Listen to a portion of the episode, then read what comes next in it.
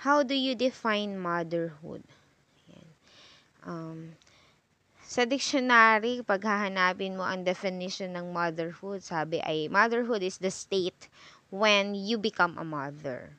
Yung nakapagluwal ka ng supling o ng isang anak. Ayan. Iba-iba kasi yung pwede nating maging definition nito eh. Pero kung ako yung tatanungin, maaring ano, um, nasa stage ka ng motherhood, hindi ka man nagkaroon ng pagkahataon na magluwal ng sariling supling, kapag naramdaman mo sa sarili mo na isa kang ina o nanay. Yan. Kung alam mo uh, kung paano uh, mag-alaga o mag-care sa ibang tao, lalo na kapag kailangan ng guidance mo, yan, maituturing ka talaga bilang isang nanay. Halimbawa, sa isang teacher, di ba, na nagpapakananay sa kanyang mga students. So, pwedeng ganun natin i-define ang motherhood.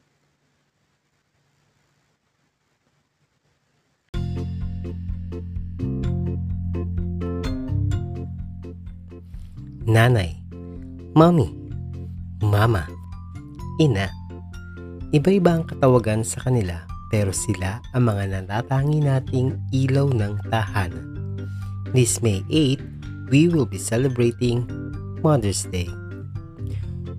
Welcome to my pod. This is also known as the podcast with me, Ace Verhel. And this is my special Mother's Day episode. Happy Mother's Day sa lahat ng nanay sa buong mundo sa mga kilala kong mami na, maligayang araw ng mga ina lalong-lalo na sa aking nanay at sa aking mother-in-law.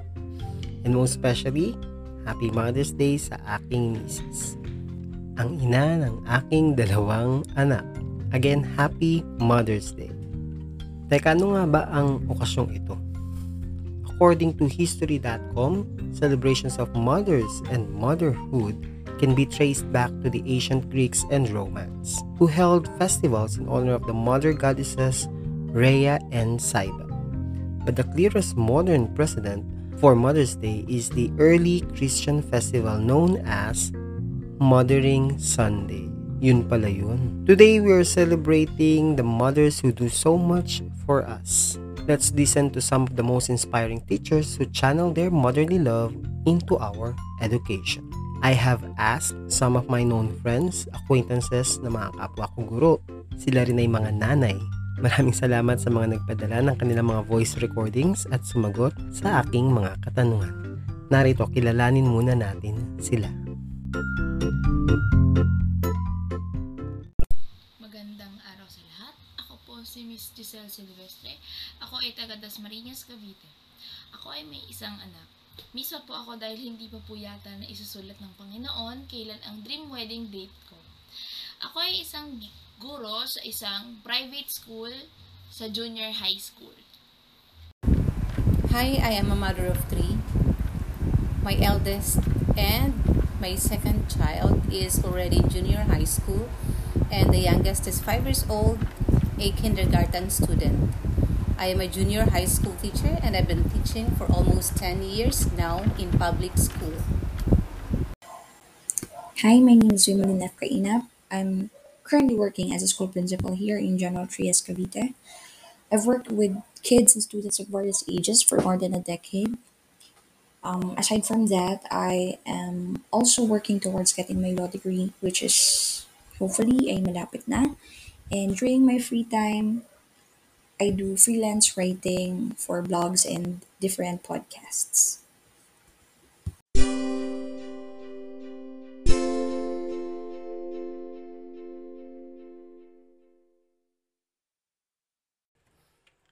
My first question would be, ano ang pakiramdam kapag tinuturing kayong pangalawang ina ng inyong mga mag-aaral o estudyante sa eskwelahan?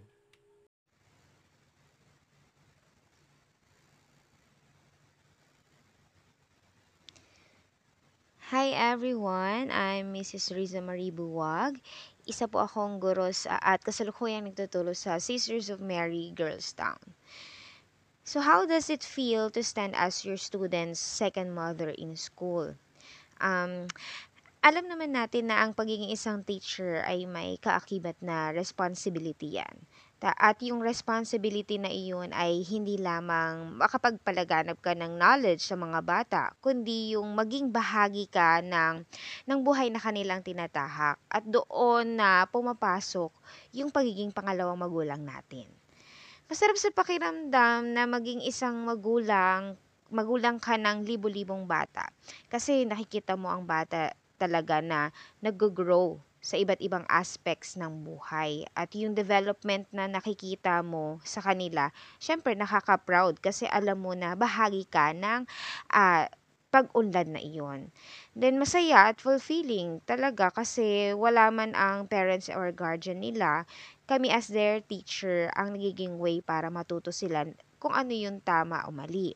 And yung achievements nila, syempre achievements na rin namin bilang kanilang teacher at bilang kanilang second mother.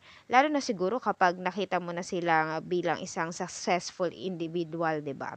Nakatataba talaga siya ng puso. How does it feel to stand as your student's second mother in school? Honestly, I can't describe how I feel in one word because I am always interested in being influential to the lives of my students.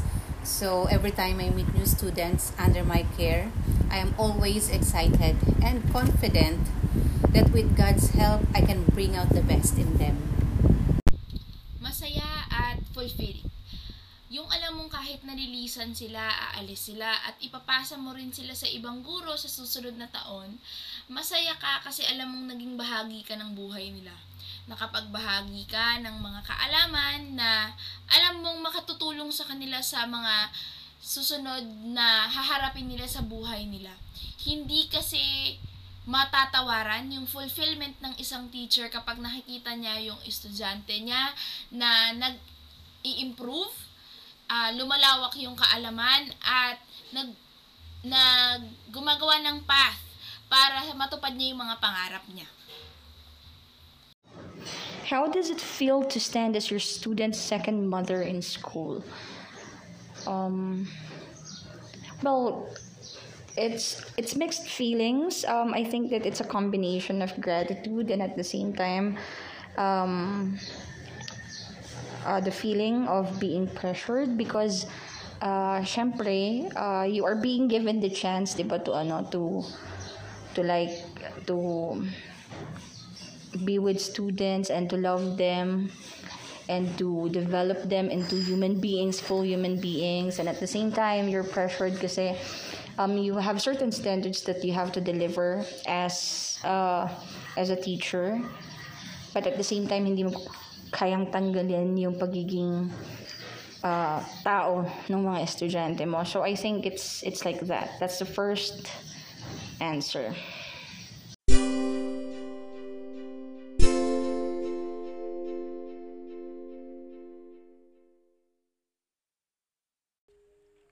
What do you miss about face-to-face classes? What do you miss about face to face classes? Of course, first and foremost, I missed my students. I missed the interaction inside the classroom. Um, even some students are naughty. I, I miss their smiles, their naughtyness, their playfulness. And of course, I am missing how how they show their emotions, how they show that they understand the lessons, and of course, I missed seeing also their condition. ano yung namimiss ko sa face-to-face? Yung interaction. Body language pa lang kasi, alam mo na bilang isang guro kung nakikinig, balisa, masaya, malungkot, at kung anong ano ang nararamdaman ng mga bata. Sa mukha pa lang makikita mo na rin yun kahit hindi sila nagsasalita. Sa online learning kasi, na modality namin ngayon, di ko maramdaman yung tunay na connection ng teacher sa mga bata. Na pagka-end call, wala nang masasayang tawanan at kwentuhan. Iba pa rin kasi yung naririnig mo kaysa sa binabasa mo lang sa chat yung usapan ninyo ng estudyante mo. Kahit na video call ang gamit natin, hindi naman natin mararamdaman yung emosyon, yung connection ng mga bata. Kasi most of the time, si teacher lang ang nagsasalita. nakamute yung mga bata. Tapos may mga bata pa nga na ayaw magsalita, yung mahiyain naging lalong mas mahiyain, yung active sa school, parang nag-less yung kanilang ah, active, yung kanilang activity sa loob ng classroom. Iba rin kasi yung ikaw mismo, yung hands-on na nagtuturo sa mga bata, lalo na ako, Filipino teacher ako, gusto ko naririnig yung mga bata na nagbabasa, nagsusulat, nakikita ko sila nagsusulat, at naririnig ko silang nagsasalita on their own. Yun ang wala kasi sa online learning modality ngayon. What do I miss about face-to-face classes? Um, probably yung mga big events. Uh, in our school, we really loved uh, the foundation and family day, particularly yung aming um, cheering, uh, tawag dito, um, cheer dance competition. That's one thing that I like. Um, I, I also love the current setup, the online um, teaching teaching setup. I think that it's very helpful and I have adjusted it and I guess marami ring mga bata na meron na nakapag-adjust na. But yeah, probably that's one of the things that I really miss about the the face-to-face setups. Setup yung mga big uh, big events sa school. Yung mga energetic, yung mga um, you, you can feel the crowd cheering at yung mga bata very excited din sila. What do you miss about face-to-face classes? So, dito ang namimiss ko about face-to-face classes, first of all, is yung interaction mo sa mga bata. Iba kasi yung kapag nagtuturo ka na may presence ng bata talaga, kita mo yung different reactions nila, syempre yung smile nila habang nagdi-discuss ka kasi mas doon ka nakakakuha ng lakas eh para mas galingan mo pa sa pagtuturo. Then mas nakakausap mo rin kasi sa face-to-face classes ang, ang mga students mo ng maayos, 'di ba? Kumpara syempre sa sa online class. Yan. Dito pag face-to-face walang choppy kapag nagsasalita ka as in wala gaano talaga wala kang makikitang ah, interruption sa pagtuturo mo. At syempre, nakakamiss din yung mga colleagues mo dahil dagdag motivation din sila kasi kapag ikaw ay nagtuturo, syempre.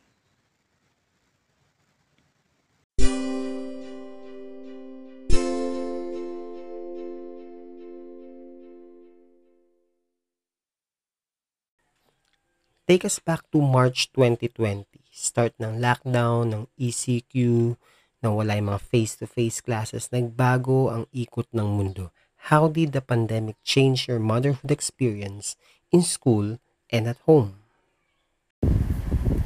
How did the pandemic change your motherhood experience in school and at home?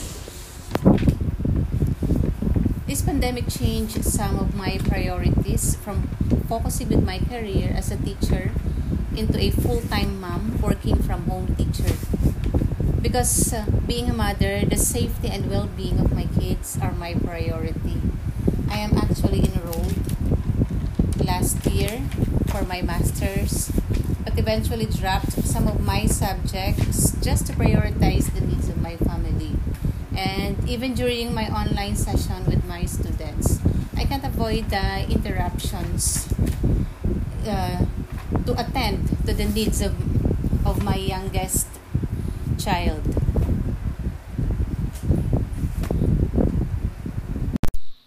malaki ang pinagbago ng pagiging guru ko at sa sa school at pagiging nanay ko sa loob ng bahay.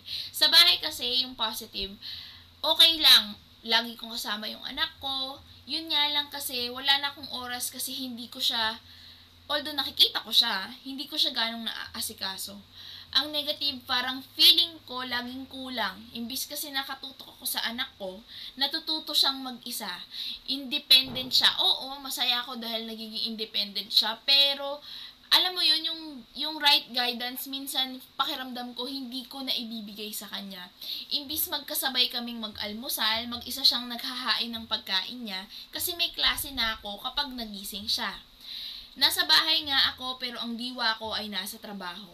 Sa school naman, minsan pakiramdam ko hindi ko na ituturo ng maayos yung aralin, yung lessons.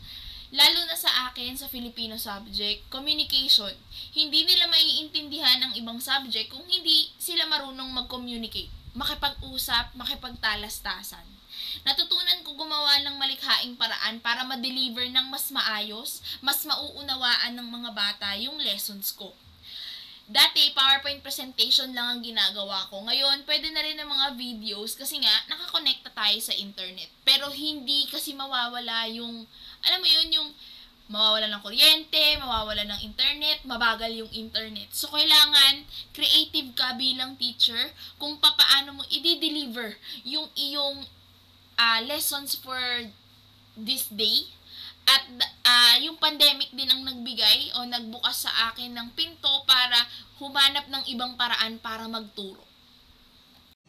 How did the pandemic change your motherhood experience in school and at home? Um, for one, I think the the feeling of being a mother it does not change simply because we're in a different setup. I think it's always there. You still want what's best for the kids at gusto mo pa rin syempre na may natututunan sila sa iyo at uh, nai-ready mo sila sa um, sa future or sa darating pang mga uh, years nila sa school. So you wanted that. Um, that's the same thing, I think. Siguro yung motherhood experience talaga, um, medyo nabawasan siguro yung pagsaway sa mga bata. Ayun. But overall, um, I I, st- I still think it's the same. You know, there, there's still that essence of caring, that that sense of caring for the kids. So, ayan, almost the same lang.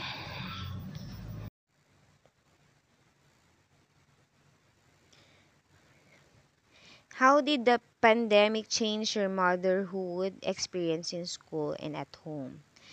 Mm, itong pandemic na to, sobrang laki ng pagbabago sa motherhood experience ko, meron siyang mga advantage, meron din siyang disadvantages, of course. Siyempre sa school, halimbawa, as uh, the second mother ng students ko. Nakalulungkot kasi ngayon dahil work from home ka, hindi mo na masyadong nabibigyang focus, 'di ba? Yung mga behavior nila ngayon dahil sa means of communication natin. So hindi hindi namin sila na monitor talaga ng maayos compared doon sa noon na may interaction talaga sa bata. Na mas nabibigyan mo sila ng advice and guidance according to their needs Ayan. Pagdating naman sa bahay, of course, at home naman, as ma- a mother of a three-year-old daughter, of my three-year-old daughter, ito naman yung pagkakataon na kinasasaya ng puso ko kasi ito yung panahon na mas natututukan ko o nasusundan ko yung paglaki ng, ah, ng anak ko. Kasi dati nung wala pa talagang pandemic, ang lola niya ang nag-aalaga sa kanya.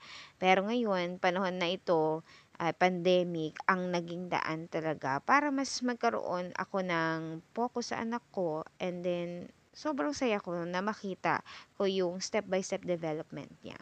Dito mas nararamdaman ko yung pagiging nanay ko kasi kahit na mahirap pagsabayin ang pagtuturo habang nagbabantay ng anak kasi kami nga lang naman dalawa kadalasan ang natitira sa bahay dahil may work ang kanyang daddy. Pero kinakaya pa rin naman talaga at kakayanin, syempre.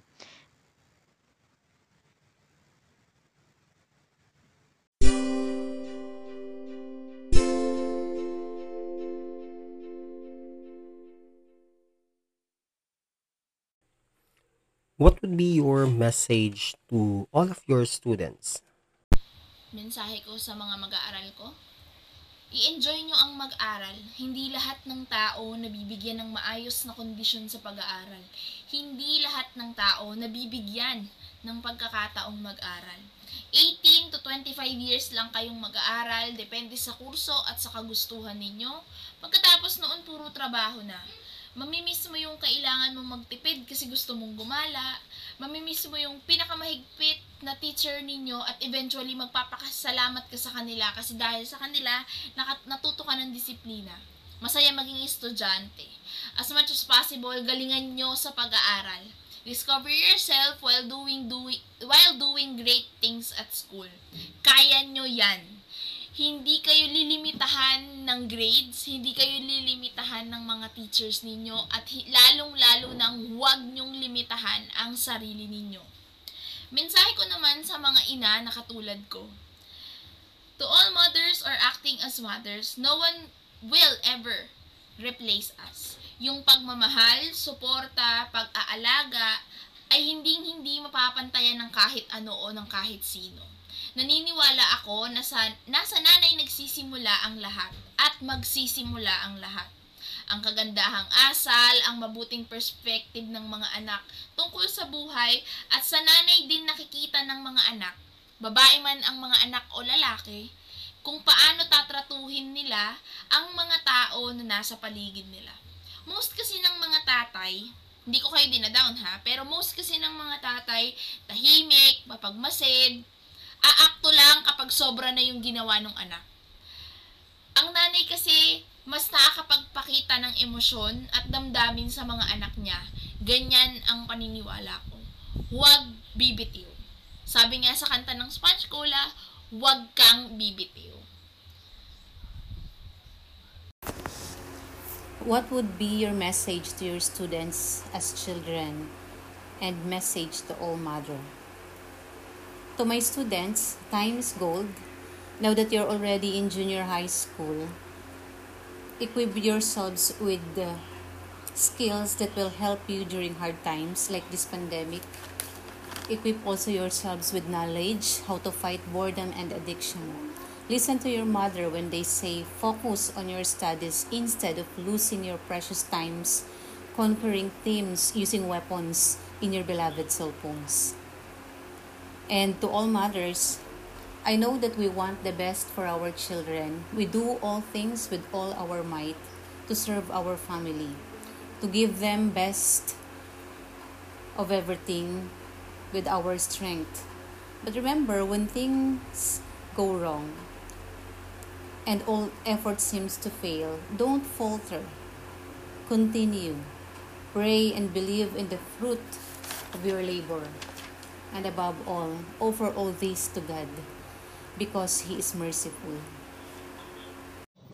What would be your message to your students as children?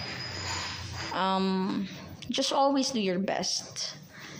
Uh, whatever you can you can control or you you, you can you can um, take over you can manage you manage it you do your best and if things don't uh, go out or go go i mean if things will not work out the way that you wanted them to be that's fine basta gawin lang lagi lagi yung best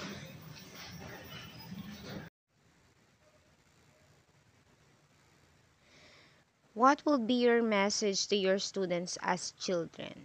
Yan. So, me- message ko to my students, um, palagi silang makikinig at isabuhay yung mga tinuturo namin sa kanila. Kasi lahat ng mga tinuturo namin ay para sa kanila talaga. Ano man yung hirap sa panahon ngayon, syempre patuloy na kayanin lahat ng mga struggle sa buhay. Ah, kasi way yan para mas maging matatag tayo.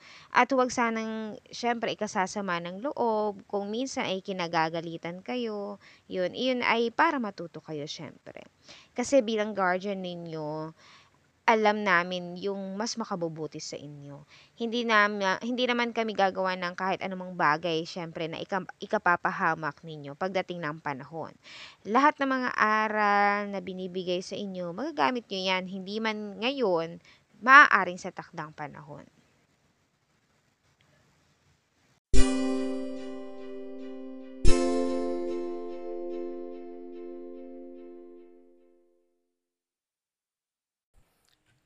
At ano naman ang iyong mensahe para sa lahat ng kagaya mong nanay?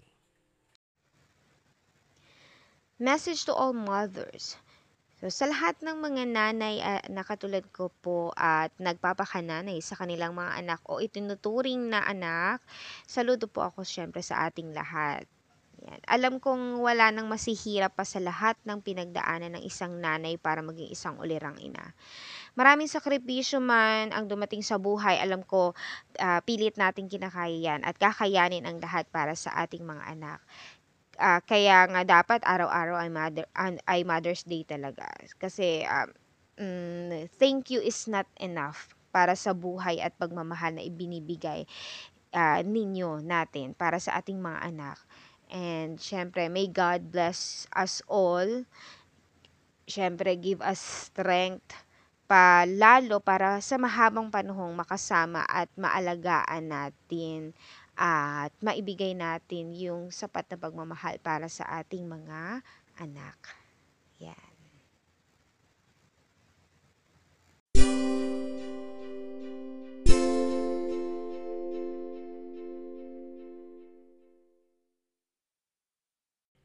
And lastly, how would you define motherhood? What is motherhood? It is a condition where you put ahead of you as an individual the welfare, the well being, and safety of your loved ones. In doing so, you forgot to prioritize your happiness.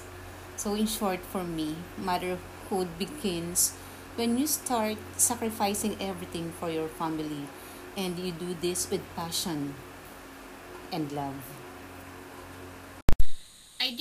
Motherhood as if you care, think think of others first, and you love and support endlessly to others. That's motherhood. Bakit? Kasi 'di ba, ang isang ina kahit na itakwil siya ng anak niya, kahit na ah, lumayo yung anak niya sa kanya, magiging nanay pa rin siya. Magiging nanay siya in a sense na kung kailangan niya i-stock yung anak niya para malang makita kung mabu kung nasa mabuting kalagayan, kung nasa maayos na kalagayan, gagawin niya ang lahat nasa basta nasa mabuting kalagayan yung mga anak niya. Kahit na biological mom ka, nanay ka dahil sa inampon mo siya, nanay ka dahil sa ipinasa sa sayo, or nanay ka dahil teacher ka.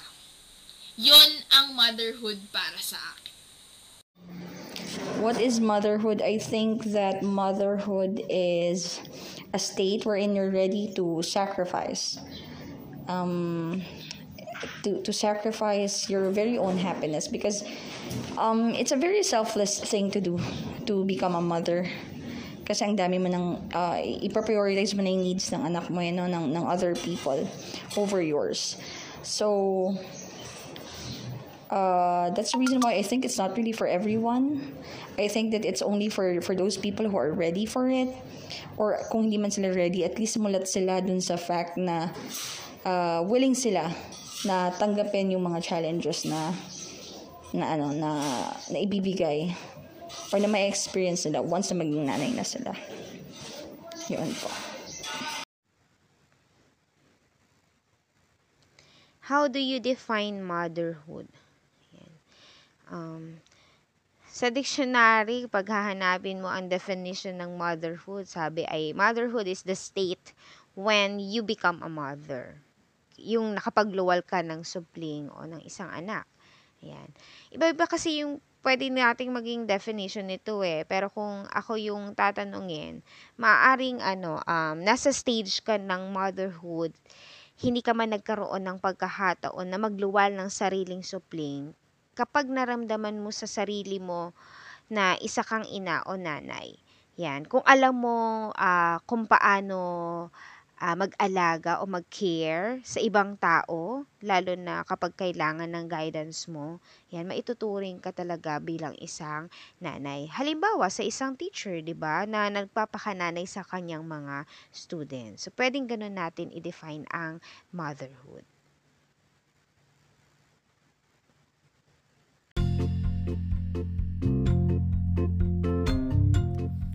There you have it. Inspiring answers and messages from our respondents. Mga nanay na teacher pa. Maraming maraming salamat. Mrs. Judah Beltran, Miss Wimalin Kainap, Mrs. Riza Maribuwag, and Miss Giselle Silvestre. Muli isang pagpupugay para sa ating mga butihing ina. Again, Happy Mother's Day to my wife. Enjoy this special day of yours. That's all for today's episode. Thank you so much. I hope you enjoyed it as much as I do. Pakishare naman ito para sa inyong mga parents, sa inyong mga nanay, sa inyong mga kaibigan na mommy na. Paki-follow na rin ako sa Spotify to for me to reach uh, new uh, audiences. Hit the bell button to get notified on fresh new episodes and leave me a rating after this special episode. Lastly, you can also listen to my podcast on Anchor.fm, Stitcher, Google Podcasts, and Apple Podcasts. Again, thank you, and we'll keep in touch on the next episode of AKA, also known as the podcast with me, Ace Verhel. This is a podcast made by teacher for teachers and lifelong learners. Happy Mother's Day!